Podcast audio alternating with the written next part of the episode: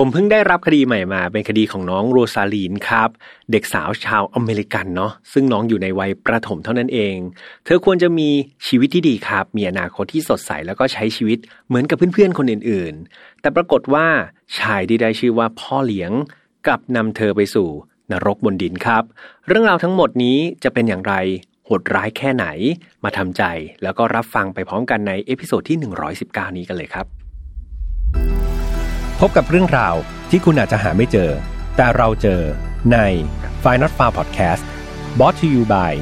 ใหม่สกินแคร์จากศรีจันทร์ Skin Moisture Burst ซีรีส์ตุนน้ำลึก ล็อกผิวฉ่ำนาน 72 ชั่วโมง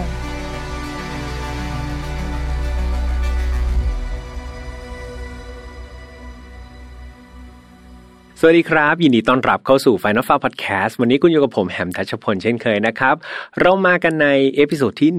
119 แล้วนะครับ อีกแค่นิดเดียวเราก็จะเป็น 120 แล้วนะครับแหมก็แน่นอนอยู่แล้วพี่แฮมจะมานับทำไมใช่ไหมครับ คือที่ต้องนับแบบนี้นะครับเป็นการเตือนตัวเองนะทุกๆ ครั้งว่าโอ้โห เราเดินทางมาไกลมากๆ ใครที่อยู่กับพี่แฮมมาตั้งแต่ตอนแรกเลยเนี่ยโหเราเป็นเพื่อนกันมาแบบสองสามปีแล้วนะครับ ก็ดีใจมากๆเลย หรือว่าใครเนี่ยเพิ่งมาเจอกัน แล้วก็ไล่ฟังนะตั้งแต่ episode ที่1จนถึง episode ที่119เนี่ยโอ้โหฟังกันมาร้อยกว่าตอนแล้วนะครับ ก็น่าจะรู้สึกคุ้นเคยกันนะครับแล้วก็สนิทสนมเสียงของพี่แฮมก็หวังว่าจะเป็นหนึ่งในเพื่อนนะครับ ไม่ว่าเพื่อนๆจะทำกับข้าวเนาะ ตัดหญ้าทำสวนนะครับทำอาหารหรือว่ารีดผ้าหรือว่าหลักๆ เลยน่าจะเป็นเพื่อนยามราตรีนะครับ หลายๆคนฟังคดีฆาตกรรมของพี่แฮมนอนก็เก่งมากๆนะครับ ไม่รู้ว่าทำได้ยังไงแต่ก็ยินดีครับ ยินดีไม่ว่าจะเป็นเวลาไหนพี่แฮมก็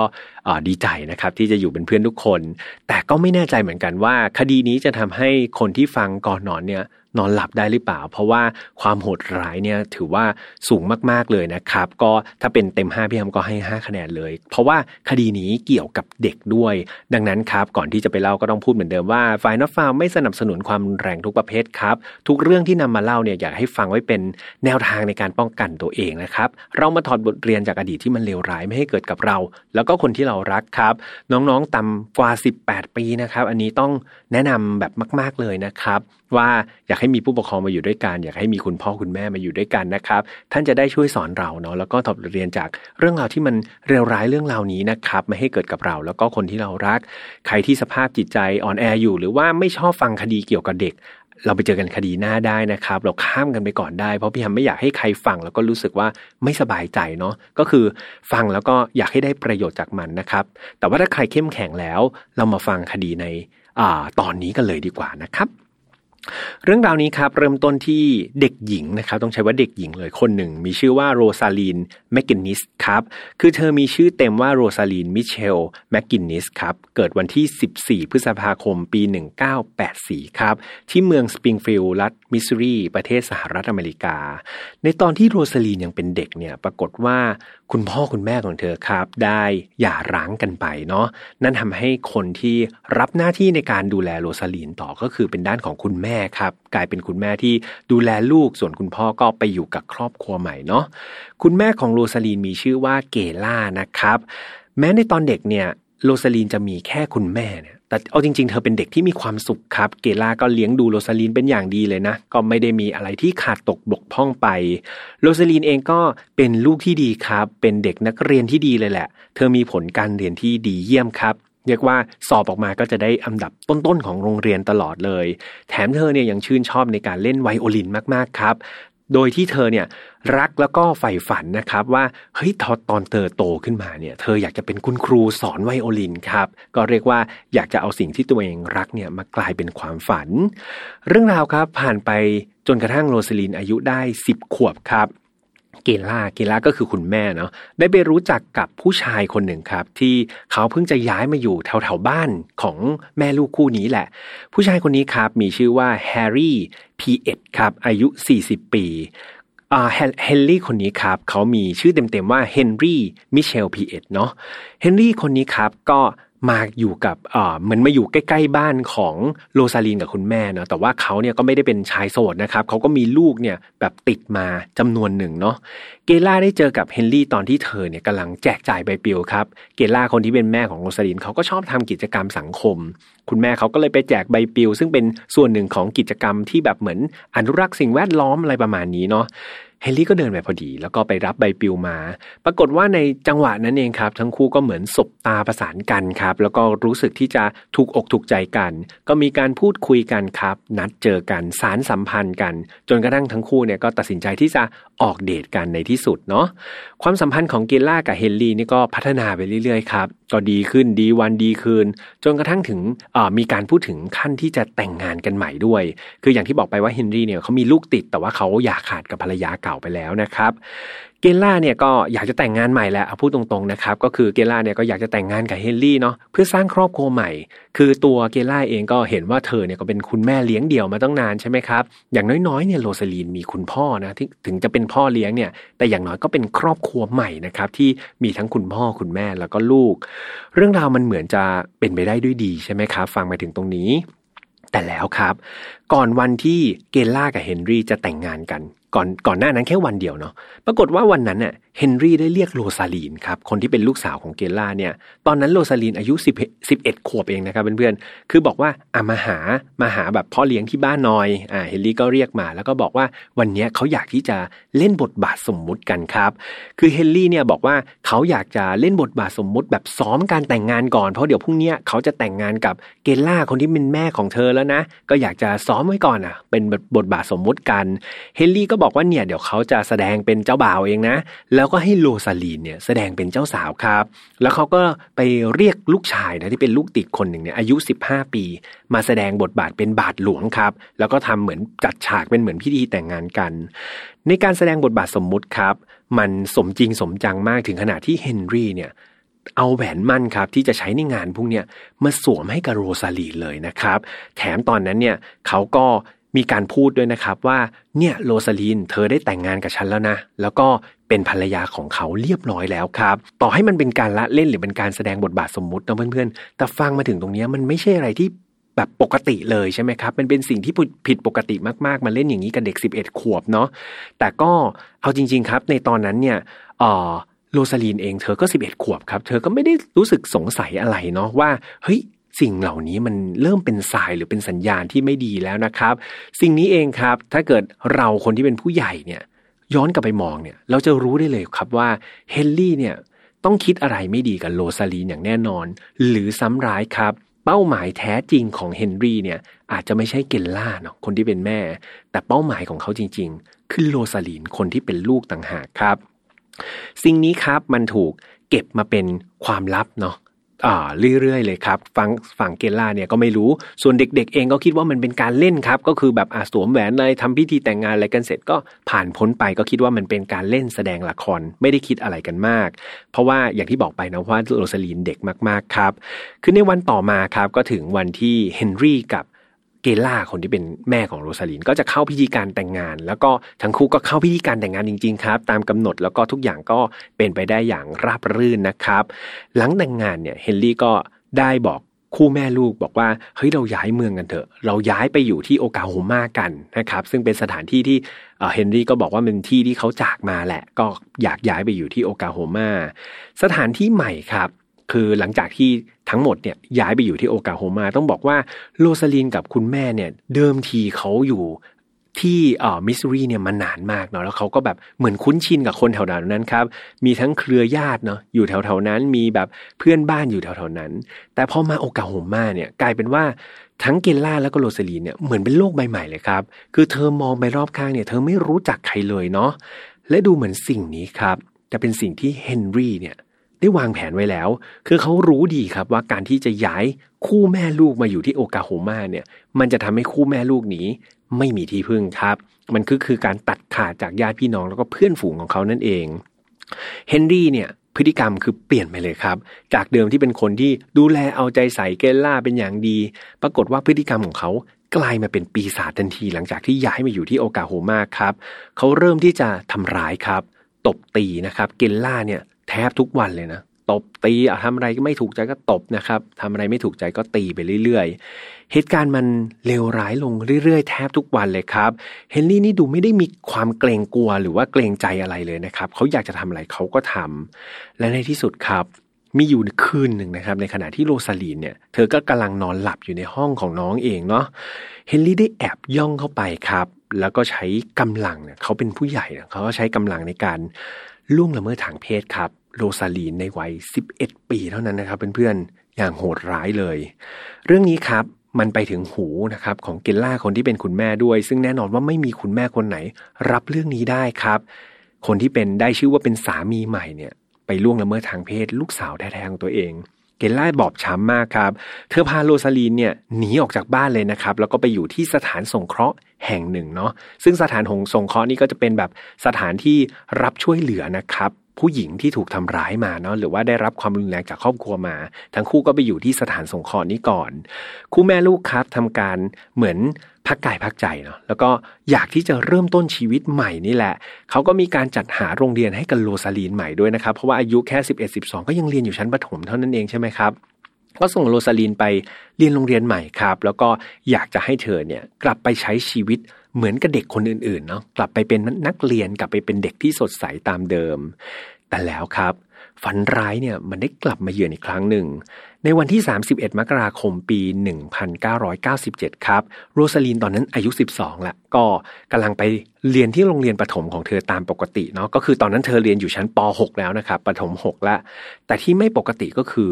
หลังจากวันนั้นครับ เธอไม่ได้กลับมาบ้านอีกเลย คือในช่วงเวลานั้นครับก็คือโรซาลีนไปเรียน แล้วก็กำลังจะเลิกเรียนกำลังจะกลับบ้านเนี่ย ปรากฏว่าเธอได้เจอกับลูกติดคนหนึ่งของเฮนรี่ครับคือเธอก็คุ้นหน้าคุ้นตาอยู่เนาะเพราะว่าเคยอยู่ในบ้านเดียวกัน เธอก็เออจำได้ว่าเนี่ยคือลูกติดของเฮนรี่ ลูกติดของเฮนรี่คนนี้เป็นผู้ชายนะครับเป็นเด็กชายเลย เขาก็ได้บอกโรซาลีนว่า เฮ้ยตอนเนี้ยพ่อแม่ของเราอะคืนดีกันแล้วนะ เนี่ยเขาจะกลับมาอยู่ด้วยกันแล้ว แล้วก็วันเนี้ยเกลล่าแม่ของเธอเนี่ยเป็นคนส่งฉันกับเฮนรี่เนี่ยมารับเธอเอง เดี๋ยวเนี่ยขึ้นมาบนรถสี่เดี๋ยวเราจะไปส่งเราเหมือนกลับไปอยู่ที่บ้านกันนะ เราจะได้กลับมาเป็นครอบครัวเหมือนเดิม ซึ่งมันก็ไม่น่าแปลกใจนะครับ ที่โรซาลีนอายุแค่ 12 ปีหรือเด็กป .6 เนี่ย จะหลงเชื่อได้ง่ายๆถูกไหมครับ เพราะว่าน้องอย่างที่บอกว่าอายุแค่ 12 ปี แล้วก็เธอยังค่อนข้างไร้เดียงสาเนาะประกอบกับคนที่มาบอกเนี่ยก็เป็นเด็กเหมือนกันครับ เป็นลูกติดของนายเฮนรี่ เด็กกับเด็กบางทีเขาก็เกิดความเชื่อใจกันเนาะไม่ใช่ถึงกับคนแปลกหน้าเสียทีเดียว นั่นทาให้โรซาลีนเชื่อใจครับ แล้วก็เดินกลับไปที่รถ ซึ่งเธอไม่รู้เลยว่า นั่นเธอกำลังจะก้าวสู่ขุมนรกที่แท้จริงครับ ลูซาลีนได้ขึ้นไปบนรถตู้นะครับของเฮนรี่ซึ่งเฮนรี่เนี่ยก็เป็นคนขับแหละ แต่แทนที่เขาจะขับกลับไปที่บ้านเนี่ย ปรากฏว่าเขาขับไปที่โรงแรมแห่งหนึ่งครับ เมื่อเข้าไปในห้องเนี่ยเฮนรี่ก็ได้บังคับให้โรซาลีนเนี่ยทำการ เปลี่ยนโฉมใหม่ครับเขาย้อมผมคือโรซาลีนเนี่ย ผมเดิมจะเป็นสีออกแดงๆนะครับแดงๆน้ำตาลน้ำตาลเนี่ยให้ย้อมเป็นสีดำคลับเลยครับ เป็นสีดำเข้มเลย แล้วก็บังคับให้โรซาลีนเนี่ยสวมแว่นตาครับ ทั้งนี้ที่เพื่อที่จะแบบเหมือนพลางตัวนะหรือว่าเปลี่ยนโฉมใหม่ให้คนที่เคยเห็นโรซาลีนเนี่ยจำโรซาลีนไม่ได้นะครับ หลังจากที่เปลี่ยนโฉมโรซาลีนเสร็จแล้วเนี่ยเฮนรี่ก็ได้พาเธอเนี่ย พร้อมกับเหล่าลูกๆติดของเขา ซึ่งตามข้อมูลไม่ได้บอกมานะครับพี่ยามพยายามหาอยู่นะว่ามีเขามีลูกติดกี่คน แต่ว่าเอาเป็นว่าเฮนรี่เนี่ยมีลูกติดมากกว่าหนึ่งคนครับเขาก็พาโรซาลีแล้วก็ลูกติดของเขาเนี่ยออกมาด้วยกันเนาะเฮนรี่ได้มีการแนะนำลูกเหล่าลูกติดของเขาเนี่ยเขาก็บอกโรซาลีนว่าบอกบอกกับลูกๆของเขาว่าโรซาลีนเนี่ยคือแม่ใหม่ของพวกแกนะ เนี่ยต่อไปให้เรียกโรซาลีนว่าคุณแม่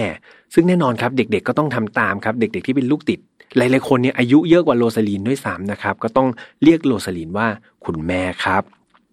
เฮนรี่ได้ขู่เข็นนะครับ แล้วก็บังคับโรซาลินสารพัดเลยครับ จนเธอเนี่ยกลัวนะเด็กอายุ 12 โดนบังคับ โดนขู่เข็นแบบสารพัดเนี่ย กลัวไม่กล้าขัดขืนครับ ยอมทำตามทุกอย่าง เฮนรี่เนี่ยก็มักที่จะพาโรซาลีนแล้วก็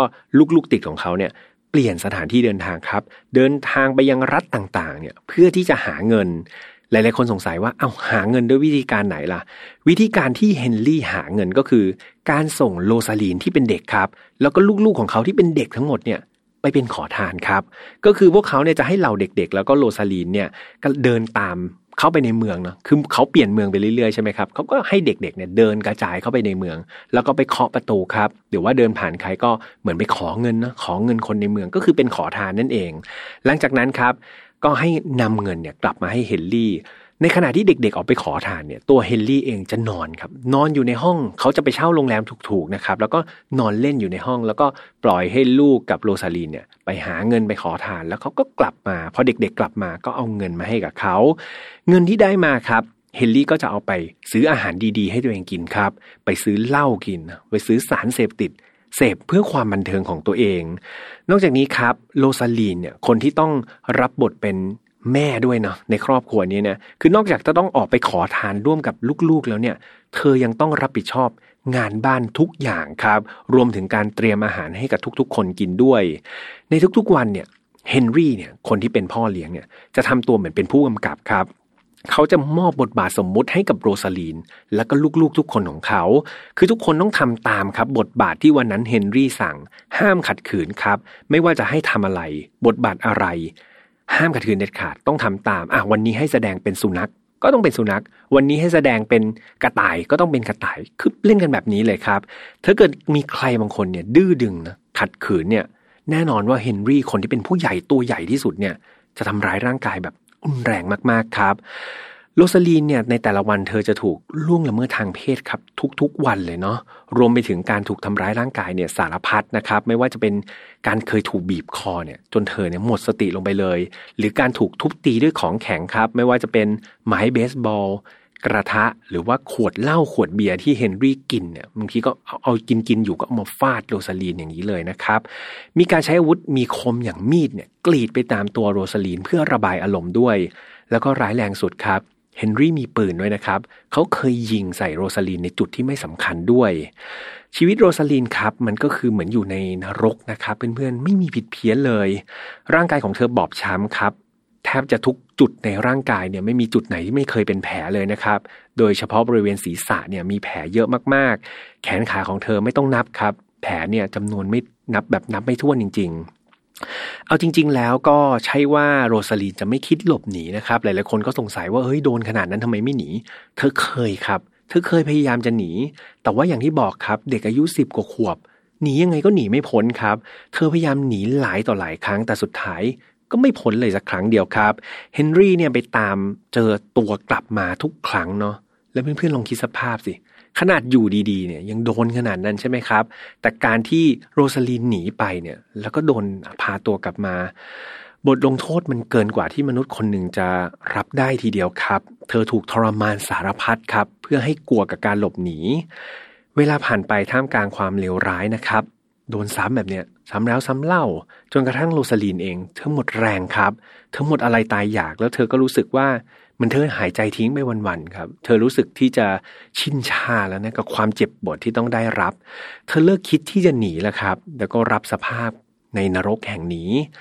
ต่อมาครับ ตอนที่โรซาลีนอายุได้ 13 ปีเท่านั้นเองนะครับเพื่อนๆ13 ปีเท่านั้น เธอตั้งครรภ์ขึ้นมาครับแต่ว่าสุดท้ายด้วยการที่เธอเนี่ยจะถูกทำร้ายร่างกายนะแล้วก็ต้องทำงานอย่างหนักเนี่ยทำให้ไม่ได้รับการดูแลเท่าที่ควรทำให้เธอเนี่ย แท้งลูกคนนี้ไปครับ แต่ว่าในอีก 2 ปีต่อมาเนี่ยโรซาลินก็ตั้งท้องอีกครั้งหนึ่งคือตอนนี้อายุ 15 แล้วนะเธอก็ตั้งท้องอีกครั้งหนึ่งครับ และครั้งนี้ครับ เธอก็สามารถที่จะให้กำเนิดลูกของเธอแท้ๆเนี่ยออกมาได้หนึ่งคนครับแล้วก็หลังจากเหตุการณ์นั้นครับหลังจากที่ท้องลูกคนแรกไปเนี่ยโรซาลินก็ตั้งครรภ์อีกหลายต่อหลายครั้งครับ โดยรวมๆแล้วเนี่ยโรซาลินเนี่ยมีลูกกับนายเฮนรี่ถึง 9 คนทีเดียวครับ ท้องถึง 9 ครั้งครับ แล้วก็คลอดลูกออกมา โดยต้องบอกเพื่อนๆว่า ทุกๆ ครั้งที่โรซาลีนท้องแล้วก็คลอดบุตรออกมาเนี่ยไม่เคยถูกนำตัวไปหาหมอเลยครับ ไม่เคยไปหาแบบคุณหมอเลยนะว่าต้องดูแลลูกยังไง ไม่เคยแบบทำการคลอดโดยคุณหมอครับ ทุกอย่างเป็นการคลอดตามธรรมชาติ โดยตัวโรซาลีนเองครับ ก็เป็นอะไรที่น่าสงสาร โรซาลีนมาก ๆ เลยนะครับ เรามาคิดภาพแล้ว ถ้าเกิดใครเป็นคุณพ่อคุณแม่หรือว่าใครที่ผ่านการมีลูกมาเนี่ยก็จะรู้นะว่าโหกว่าเราจะมีลูกสักคนหนึ่งมันเจ็บปวดทรมานขนาดไหน แต่นี้เธอต้องทำโดยลำพังครับ ไม่มีบุคลากรการทางการแพทย์หรือว่ามีใครมาให้ความช่วยเหลือเธอเลยครับ ก็เป็นอะไรที่น่าหดหู่มากๆ กลับมาที่ตัวเฮนรี่เองเนี่ยเฮนรี่เนี่ยเป็นคนที่ค่อนข้างรอบคอบมากๆครับ เพราะเวลาเขาออกไปไหนมาไหนเนี่ยคนก็จะมองใช่ไหมโรซาลีนเป็นเด็กเนี่ย เฮนรี่ก็จะบอกว่าโรซาลีนเนี่ยก็คือลูกติดคนหนึ่งเออไม่ใช่ภรรยาหรอก แล้วตอนที่โรสลีนตั้งครรภ์ก็จะท้องป่องใช่ไหมครับ คนก็ถามว่า เอ้ยทำไมลูกท้องล่ะ เฮนรี่ก็จะใส่ความครับ บอกว่าโรสลีนเนี่ยโหเป็นผู้หญิงที่ใจแตกมากเนี่ย ไม่รู้ไปมีอะไรกับใครจนกระทั่งตั้งครรภ์ขึ้นมานะครับ สิ่งเหล่านี้ครับ เฮนรี่ก็คอยหลอกคนรอบข้างอยู่เสมอนะทำให้คนรอบข้างก็เหมือนแบบอะก็ไม่ได้ใส่ใจอะไร ก็ไม่ได้ค่อยอยากจะไปยุ่งเรื่องของชาวบ้านอะไรประมาณนี้นะครับ อีกอย่างหนึ่งครับที่เฮนรี่เนี่ยเขาก็ไม่ลืมก็คือเกลล่ายังจำเกลล่าได้ใช่ไหมครับ เกลล่าของแม่โรสลีนเนี่ยเนื่องจากที่เฮนรี่เนี่ยไปรับไปเหมือนไปลักพาตัวโรสลีนมาจากโรงเรียนเนี่ย ดังนั้นเกลล่าเนี่ยก็ไม่ต้องอยู่เขาไม่อยู่เฉยแน่ๆคนที่เป็นแม่ถูกไหมเพราะว่าถึงขนาดที่เคยพาลูกหนีออกมาจากบ้านเนี่ยเฮนรี่ก็รู้ครับว่าเกลล่าเนี่ยต้องไปแจ้งความแน่ๆเรื่องของโรสลีนเนี่ยหายตัวไปนะครับ ก็ต้องแจ้งความไป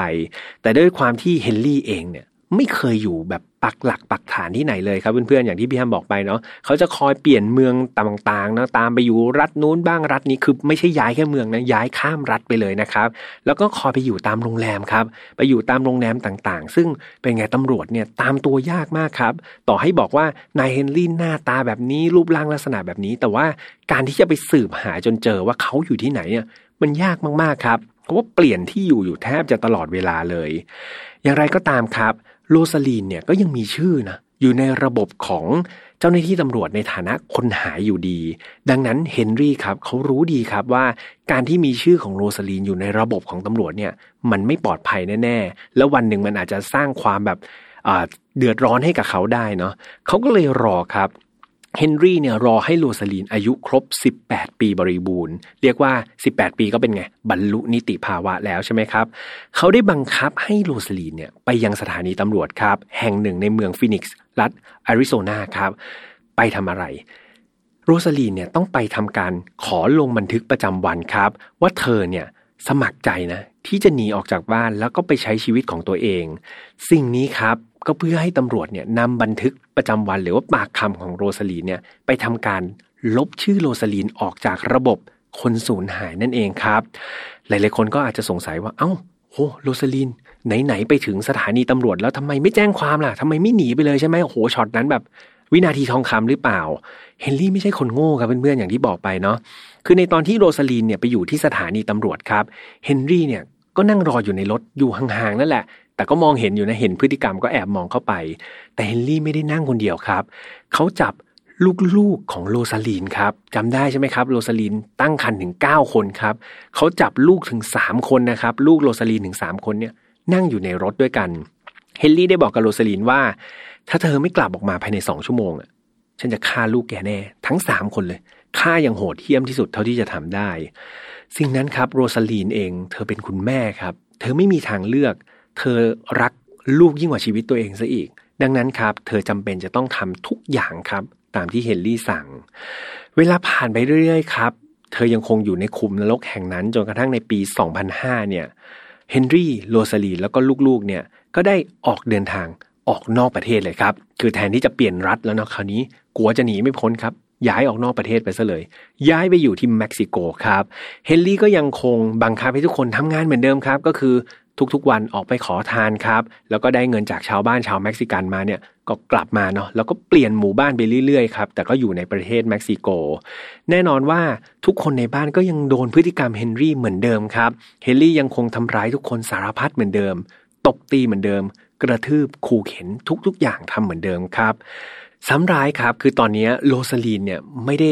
ตัวคนเดียวแล้วใช่ไหมครับ เธอยังมีลูกๆ นั่นกลายเป็นเครื่องมือครับทำให้เฮนรี่เนี่ยใช้ในการบังคับขู่เข็นโรสลีนได้ง่ายกว่าเดิมครับ ก็คือเอะอะแบบอาโรสลีนไม่ทำอะไร เดี๋ยวฉันตบลูกเธอนะ เดี๋ยวฉันทำร้ายลูกเธอนะ นั่นยิ่งทำให้โรสลีนไม่มีทางเลือกครับ แล้วเธอก็รู้สึกว่าโห เธอแบบแทบไม่มีอิสระทางความคิดหรือไม่มีอิสระในการกระทำใด ๆ เลยครับ เพราะว่าลูกๆของเธอเนี่ยถูกเป็นตัวประกันอยู่กับนายเฮนรี่แทบจะตลอดเวลาครับ พวกเขาครับใช้ชีวิตกันที่เม็กซิโกกันอย่างยาวนานเลยนะครับ จนกระทั่งในปี 2016 ที่ผ่านมานี่เอง ตอนนั้นครับเฮนรี่ได้พาโรซาลีแล้วก็ลูกๆเนี่ยไปเหมือนซื้อของในร้านขายของชามแห่งหนึ่งนะครับ ที่ประเทศเม็กซิโกนี่แหละ พวกเขานะครับก็ไปต่อคิวนะจ่ายเงินอยู่ และปรากฏว่าในตอนที่ต่อคิวนะครับ ด้านหลังของ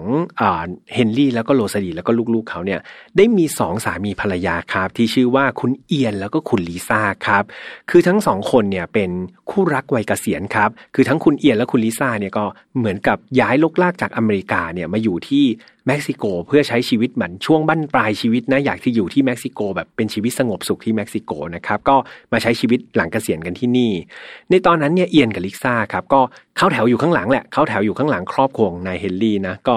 ต่อคิวกันไป ปรากฏว่าตอนที่กำลังคิดเงินนายเฮนรี่เนี่ยเฮนรี่ก็เขาถือตะกร้าสองอันนะแล้วก็ไปตั้งที่แคชเชียร์ปรากฏว่าคิดเงินไปคิดเงินมาเฮนรี่บอกตังค์ไม่พอจ่ายครับ กับของที่เลือกมา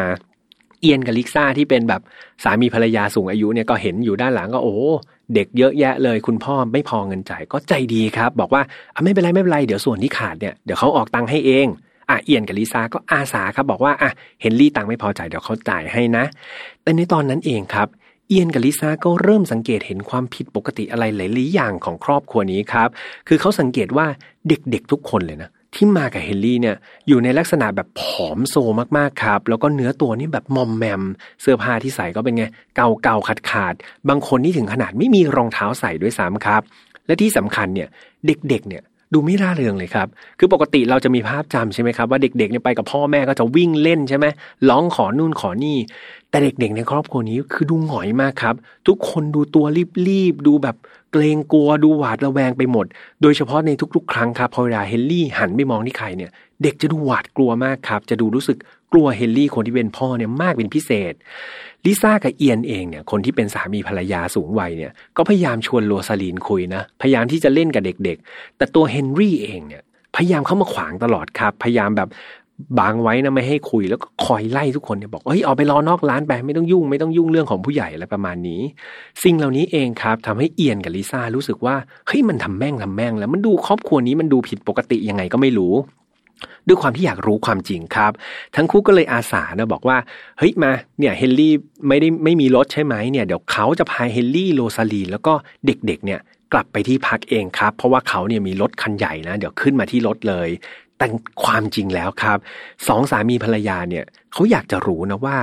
เด็กๆเหล่านี้อยู่กันยังไงครับทำไมถึงแบบดูมอมแมม แล้วก็ดูผอมโซขนาดนี้ พวกเขาอยากที่จะได้ข้อมูลในดีๆนะก็เลยรับอาสาไปส่งที่บ้าน และเมื่อไปถึงที่หมายครับ เอียนกับลิซ่าก็พบว่า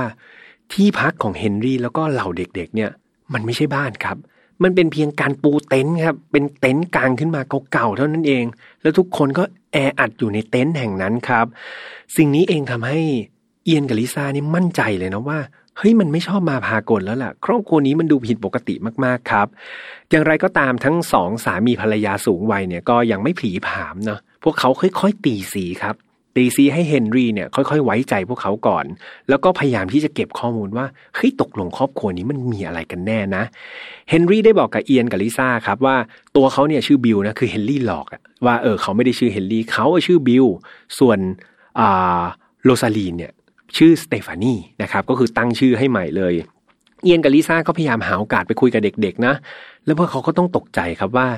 เด็กๆที่อยู่กับเฮนรี่ทุกคนเนี่ย ไม่มีใครอ่านออกเขียนได้เลยสักคนครับ เด็กบางคนอายุ15-16แล้วนะยังอ่านหนังสือไม่ออกสักสักตัวหนึ่งเลยเนาะซึ่งก็เป็นอะไรที่แบบผิดปกติมากๆครับ แถมทุกคนเนี่ยยังถูกเลี้ยงอย่างอดๆอยากๆครับ เด็กๆนี่บอกว่าเขาแทบไม่เคยกินเนื้อเลยนะครับเพราะว่าอาหารที่เตรียมไว้เนี่ยถ้าเป็นเนื้อสัตว์เนี่ยจะมีแค่เฮนรี่เท่านั้นที่มีสิทธิ์กินเนื้อครับ คนอื่นก็จะกินได้พวกขนมปัง พวกแป้งหรือว่าพวกผักเท่านั้นเอง เอียนกับลิซ่าโหพอได้ข้อมูลพวกนี้ก็ ตกใจครับ แล้วก็พยายามที่จะเก็บข้อมูลไว้ พวกเขาอยากที่จะรู้ความจริงมากกว่านี้ครับ อยากที่จะได้หลักฐานในการมัดตัวเฮนรี่ให้ได้ครับ และแล้ววันหนึ่งครับ พวกเขาก็ได้ไปหาเฮนรี่แล้วก็เด็กๆนะที่เต็นท์แห่งนั้น แล้วก็พบเฮนรี่เนี่ยโหอยู่ในสภาพเมาแอเลยครับ คนเราเมาแล้วเป็นไงครับเพื่อนๆ คนเราเมาก็มักที่จะพูดแบบไม่คิดครับ อะไรที่เคยโกหกปกปิดไว้เนี่ยบางทีก็มาเผยออกมาตอนเมานี่แหละใช่ไหมครับ เช่นเดียวกับเฮนรี่ครับ เขาได้หลุดปากบอกความจริงอะไรมาบางอย่าง เขาบอกว่าเขาเนี่ยจริงๆอะอายุ 62 แล้วนะ ส่วนภรรยาของเขาเนี่ยอายุแค่ 32 เอง ภรรยาของเขาก็คือโรซาลีนครับ ก็คืออายุ 32 เอง เอียนกับลิซ่าครับ เห็นจังหวะดีโหกำลังแบบเมาพูดความจริงเลย ก็เลยถามครับว่าโรซาลินโรซาลินลูกคนโตของเธอเนี่ยอายุเท่าไหร่ อันนี้หันไปถามโรซาลีนเนาะ โรซาลีนก็บอกว่า อ๋อ ลูกคนโตของฉันอะอายุ 17 ปีแล้ว สิ่งนี้ต้องการอะไรครับ เอียนกับลิซ่าต้องการอะไร เอียนกับลิซ่าเอาอายุของโรซาลีนก็คือ 32 ใช่ไหมที่เฮนรี่บอกมา มันลบกับลูกชายคนโต 32 ลบกับ 17 หมายความว่าโรซาลีนมีลูกคนแรกตอนอายุ 14 ปีเท่านั้นเองครับ นี่คือสิ่งที่เอียนกับลิซ่าได้ข้อมูลมาใหม่นะว่าโรซาลีนเนี่ยมีลูกคนแรกตอนอายุ 14 ปี หรือ 15 ปีราวๆนี้เนาะ14 15 ปี คราวนี้ครับสองสามีภรรยาสูงวัยนี่มั่นใจร้อยเปอร์เซ็นต์เลยครับว่าเฮ้ยไม่ใช่เรื่องปกติแล้วแหละ ที่คนเนี่ยโหจะมีภรรยาอายุ15แล้วก็มีลูกด้วยกันเนาะมากมายขนาดนี้ ดังนั้นบวกกับสภาพความเป็นอยู่และข้อมูลที่เขาไปตามเก็บมาเนี่ยเขามั่นใจเลยว่า ครอบครัวเนี้ยอยู่กันโดยความไม่สมัครใจครับ พวกเขามั่นใจเลยว่าโรซาลีนเนี่ยไม่ได้เต็มใจอยู่กับเฮนรี่หรอก แต่น่าจะถูกบังคับ หรือว่าถูกลักพาตัวมาครับ ในตอนนั้นเองครับ เอียนกับลิซ่าเนี่ยตัดสินใจ ที่จะดึงโรซาลีนออกมานะในมุมที่เฮนรี่มองไม่เห็น แล้วก็แอบกระซิบบอกเธอว่า พวกเขาเนี่ยพอจะเดาได้แล้วนะว่าเรื่องทั้งหมดเนี่ยมันเกิดอะไรขึ้น และมันไม่ใช่เรื่องที่ดีแน่ๆ พวกเขาเนี่ยอยากจะช่วยเหลือเธอครับ พวกเขาอยากจะพาเธอแล้วก็ลูกๆของเธอเนี่ยหนีออกจากเฮนรี่ให้ได้ ขออย่างเดียว ขอให้โรซาลีนตอบตกลงครับ ตกลงที่จะให้พวกเขาช่วยเหลือเนี่ย พวกเขาจะช่วยเหลือทันที ในตอนนั้นครับเพื่อนๆ ความรู้สึกของโรซาลีนมันเหมือน คนที่อยู่ท่ามกลางเมฆฝนสีดำมาตลอดเวลาครับ อยู่ๆมันมีแสงไฟเนาะประกายสาดส่องมา มันคือความหวังครับ ความหวังที่เธอเนี่ยไม่เคยได้รับมาตลอดหลายปีที่อยู่กับเฮนรี่โรซาลีนเธอแทบไม่เชื่อครับว่า นี่คือโอกาสที่ใกล้เคียงที่สุดแล้ว ที่เธอจะได้ออกจากนรกขุมนี้ พร้อมกับลูกๆของเธอครับ เธอตอบตอบตกลงแบบทันทีครับ โดยแทบไม่ต้องคิดเลย เธอบอกกับเอียนกับลิซ่าว่า แน่นอนช่วยฉันเถอะนะครับ เอียนกับลิซ่าครับ ก็ยังคงไม่ผีผามนะคือรอบคอบมากๆ พยายามไปตีสีครับตีสนิทกับเฮนรี่ไปหาบ่อยๆนะทำเป็นเหมือนเพื่อนกัน เพื่อที่จะหาโอกาสครับ วันที่เหมาะๆเนี่ยพาโรสลีนแล้วก็ลูกๆหนีมา จนในที่สุดครับ มีวันหนึ่งครับเฮนรี่มาสภาพเดิมเลย เมาครับเมาแอมาเหมือนเดิมเลย แต่คราวนี้เขาเมาหนักกว่าเดิมครับเขาเมาจนแทบประคองสติไม่ได้ แล้วอยู่ๆเฮนรี่ก็ฟุบแบบเหมือนฟุบหลับลงไปนะที่โต๊ะเลย โรซาลีนครับโอ้โหอาศัยจังหวะนั้นนะ รีบวิ่งเลยครับ ไปคว้าตัวลูกๆของเธอทั้ง 9 คนเนี่ยค่อยๆวิ่งออกจากบ้านนะครับ แล้วก็ไปขึ้นรถแท็กซี่ แล้วก็หนีไปยังบ้านของเอียนกับลิซ่าครับ ซึ่งเอียนกับลิซ่าให้ที่อยู่โรซาลีนไว้เนาะบอกว่ามีจังหวะเมื่อไหร่หนีออกมาเลยครับ ทุกอย่างเป็นไปได้อย่างราบรื่นครับเพื่อนๆโรซาลีนแล้วก็ลูกๆของเธอทั้งหมดเนี่ยหนีมาได้อย่างปลอดภัย หลังจากมาถึงที่บ้านแล้วนะครับ โรซาลินก็เล่าเรื่องราวทั้งหมดนะครับที่เธอเจอมาเนี่ยให้กับเอียนแล้วก็ลิซ่าฟังนะครับ ว่าเธอเนี่ยต้องเจออะไรที่มันเลวร้ายขนาดไหนบ้าง เอียนกับลิซ่าได้มีการไป search หาข้อมูลของโรซาลีนด้วยในอินเทอร์เน็ตนะครับ แล้วเขาก็ต้องพบเรื่องราวที่แบบเป็นการพิสูจน์นะว่าสิ่งที่โรซาลีนพูดเป็นความจริง คือเขาไปเจอภาพครับเป็นภาพโปสเตอร์นะประกาศคนหายซึ่งในรูปนั้นก็คือรูปของโรซาลีนนั่นเองครับ แล้วก็มีชื่อระบุเลยเนาะเดี๋ยวยังไงพี่แฮมส่งรูปให้ทีมงานแปะไปให้เพื่อนๆดู คือในใบประกาศคนหายก็มีชื่อชัดเจนแล้วครับ ว่าชื่อโรซาลีนเลยนะ อายุเท่านี้นะวันที่หายหน้าตาเป็นแบบนี้ ซึ่งเทียบดูแล้วก็ใช่เลยครับ คือโรซาลีนคนนี้อย่างแน่นอน เอียนลิซ่าครับ สองสามีภรรยาคู่นี้ก็ได้พาโรซาลินกับลูกๆเนี่ยไปยังสถานทูตสหรัฐอเมริกาในประเทศเม็กซิโกครับ เพื่อดำเนินการให้ความช่วยเหลือต่อไปเนาะในที่สุดครับโรซาลินกับลูกๆของเธอก็ได้กลับสู่ประเทศบ้านเกิดนะครับ ก็คือสหรัฐอเมริกา เรื่องราวมันดูเหมือนจะ happy ending แล้วก็จบไปแล้วใช่ไหมครับ แต่มันจะ happy ending ได้ยังไงใช่ไหมครับเพื่อนๆถ้าปีศาจร้ายของเราเนี่ยยังไม่ได้ถูกกำจัด นั่นก็คือนาย เฮนรี่ครับ จะปล่อยให้เขาลอยหน้าลอยตาได้ยังไง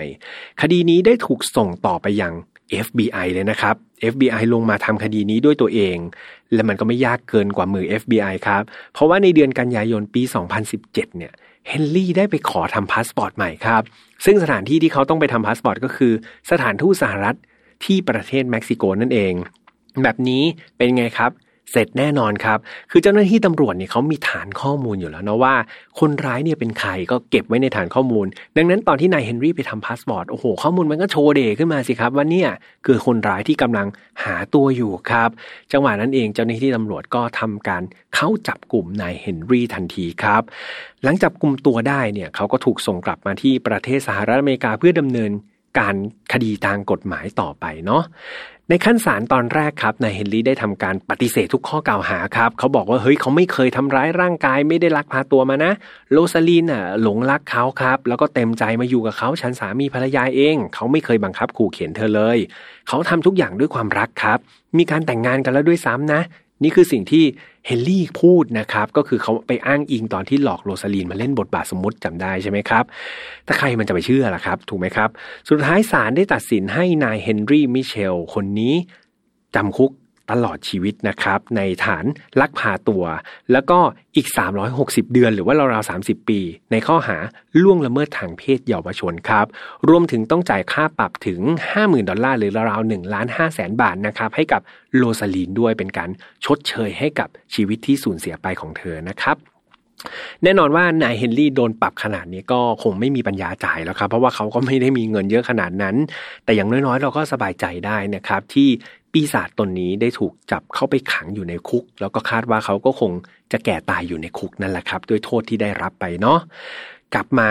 เก็บตกอีกนิดนึงครับ ด้านของโรซาลินกันบ้าง ตอนนี้ครับโรซาลินกับลูกๆของเธอก็ได้รับการช่วยเหลือจากรัฐบาลเรียบร้อยแล้วนะมีการจัดหาที่อยู่ให้นะครับ มีการบำบัดทางด้านจิตใจด้วยนะ เพราะว่าแต่ละคนนี่โหไม่ได้อยู่ใช้ชีวิตแบบมนุษย์ปกติใช่ไหมครับไปอยู่ในขุมนรกมาก็ต้องมีการเยียวยาจิตใจครับ ฟื้นฟูจิตใจที่ได้รับ แผลนะครับมาเป็นระยะเวลานานเนาะโรซาลินก็ค่อยๆ ปรับตัวครับมาใช้ชีวิตกับสังคมปกติได้นะครับ แล้วเธอเนี่ยก็มีจุดมุ่งหมายในการใช้ชีวิตแบบดีมากๆครับ โรซาลินเคยให้สัมภาษณ์ว่าในทุกๆวันเนี่ยที่เธอไม่อยากตายไปที่เธอยังอยากมีชีวิตอยู่เนี่ย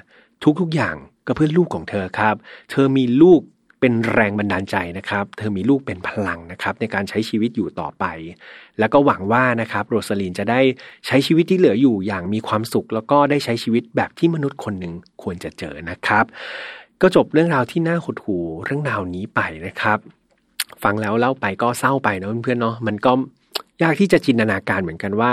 เด็กคนหนึ่งนะครับ จะต้องเจอเรื่องราวอะไรที่มันเลวร้ายขนาดนี้เนาะแล้วตอนที่น้องเจอเนี่ยโหน้องยังอยู่ในวัยประถมเท่านั้นเอง เรามานึกถึงเด็กๆในชั้นประถมใช่ไหมโอ้โหยังเด็กอยู่เลยนะครับ อายุ 14-15 ก็ต้องเป็นคุณแม่ซะแล้วแถมต้องตั้งท้องอีก 9 คน ชีวิตวันๆก็ต้องออกไปขอทานขอเงิน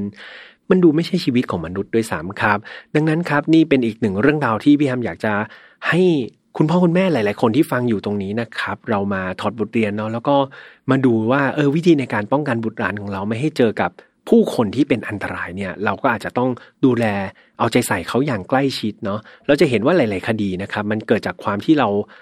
เขาเรียกว่าอะไรอาจจะประมาทเกินไป คือพี่แฮมไม่ได้บอกว่าเราต้องวิตกกังวลในทุก ๆ ครั้งในการเลี้ยงดูลูกต้องโอ้โหไข่ในหินประกบเขาตลอด แต่ว่าเราอาจจะต้องมีวิธีการในการสร้างความมั่นใจครับว่าลูกๆของเราจะอยู่ในสถานที่ที่ปลอดภัยจริง ๆ ในสิ่งที่เราให้เขาทำต้องเป็นสิ่งที่ดีจริง ๆ หลาย ๆ ครั้งเราจะเจอว่า เออเนี่ยพ่อแม่หลายๆคนปล่อยให้ลูกกลับบ้านเอง แล้วบางทีมันก็จะเจอเหตุไม่คาดฝันใช่ไหมครับ ดังนั้นเอาให้มั่นใจก่อนครับ เอาให้มั่นใจว่า ลูกเราเนี่ยยังอยู่ในสถานที่ที่ปลอดภัยจริง ๆ เราให้ความรักที่ดีที่สุดนะครับ เราให้สิ่งที่ดีที่สุดให้กับลูก แล้วก็อย่าลืมให้ความปลอดภัยแล้วก็ความมั่นคง ให้กับเด็กๆด้วยนะครับ พี่แฮมไม่อยากให้มีเหตุการณ์แบบนี้เกิดขึ้นกับใครอีกบนโลกใบนี้เลยนะครับ อย่างนั้นฝากกันไว้ด้วยเนาะ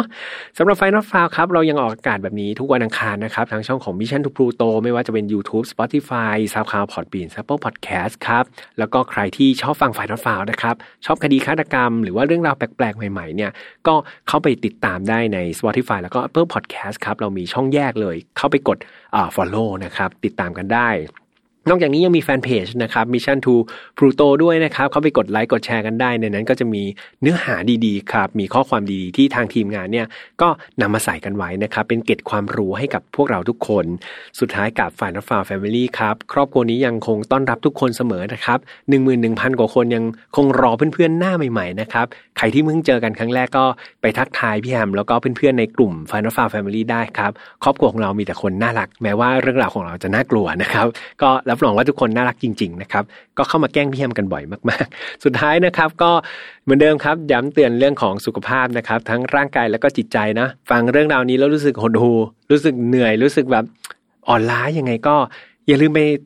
ฟื้นฟูจิตใจนะครับไปหาอะไรที่มันบันเทิงฟังนะทำให้เรามีรอยยิ้มนะครับหรือว่ารายการอื่นในช่องของ Mission to Pluto เองก็ตามเนี่ยก็ไปฟังได้นะครับปรับเปลี่ยนอารมณ์หรือว่าไปดูรายการตลกแล้วกันนะครับจะได้สลับมาหัวเราะกันบ้างเนี่ยเดี๋ยวพี่ทำเล่าเสร็จก็ต้องไปหาอะไรที่มันบันเทิงใจหน่อยแล้วนะครับเพราะว่าก็หดหูเหมือนกันทั้งตอนที่ทำคดี แล้วก็ตอนที่มาเล่าเองเนาะดูแลสุขภาพร่างกายและจิตใจตัวเองดีๆ แล้วมาเจอกันใหม่วันอังคารหน้าสำหรับวันนี้พี่แอมขอตัวไปพักก่อนนะครับ สวัสดีครับ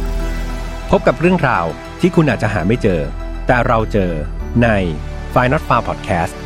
Presented by สีจัน Skin Moisture Burst Series ตุ่นน้ำลึกล็อกผิวชำนาน 72 ชั่วโมง